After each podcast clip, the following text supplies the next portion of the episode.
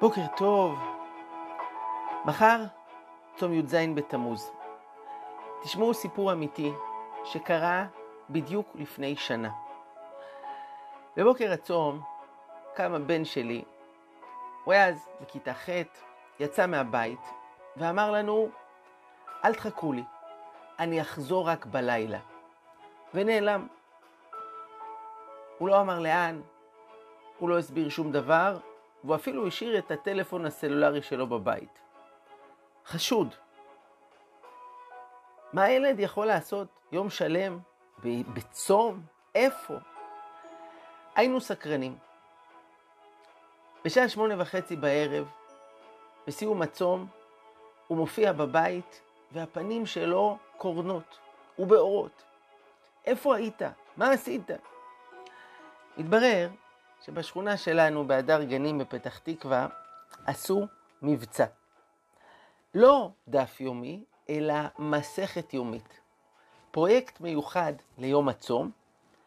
יושבים ולומדים מסכת אחת שלמה בגמרא, מהבוקר ועד הערב ברצף.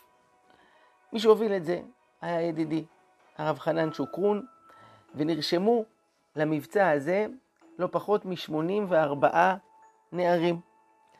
צעירים, כיתות ז', ח', ט'.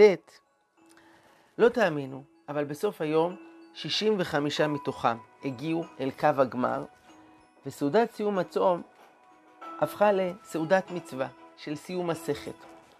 הם הספיקו 30 דפים ביום אחד, כשלחלקם זו הייתה הפעם הראשונה בחיים שהם סיימו מסכת. עבור הבן שלי זאת הייתה הפעם השנייה, כי כבר עשינו ביחד סיום לבר מצווה שלו, אבל אז לקח לנו חצי שנה לגמור את מסכת מגילה.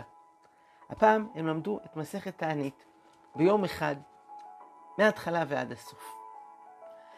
והבן שלי חזר באורות, בשמחה, בהתלהבות, פתאום הוא גילה כמה אפשר להספיק ביום אחד, ועוד ביום של צום.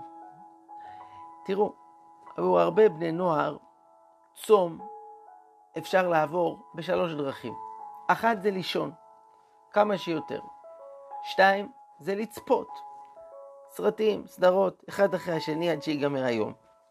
שלוש, זה לתכנן את ארוחת השחיתות שיאכלו בסוף הצום. אבל ללמוד? ועוד גמרא? מה? הרי ביום רגיל אני בקושי לומד. אז ביום של צום? לא, אין לי כוח. אבל מתברר שזה אפשרי. איזה כוחות ואיזה יכולות יש. ותראו, אני מכיר את החבר'ה שהיו שם. אף אחד מהם זה לא גאון הדור.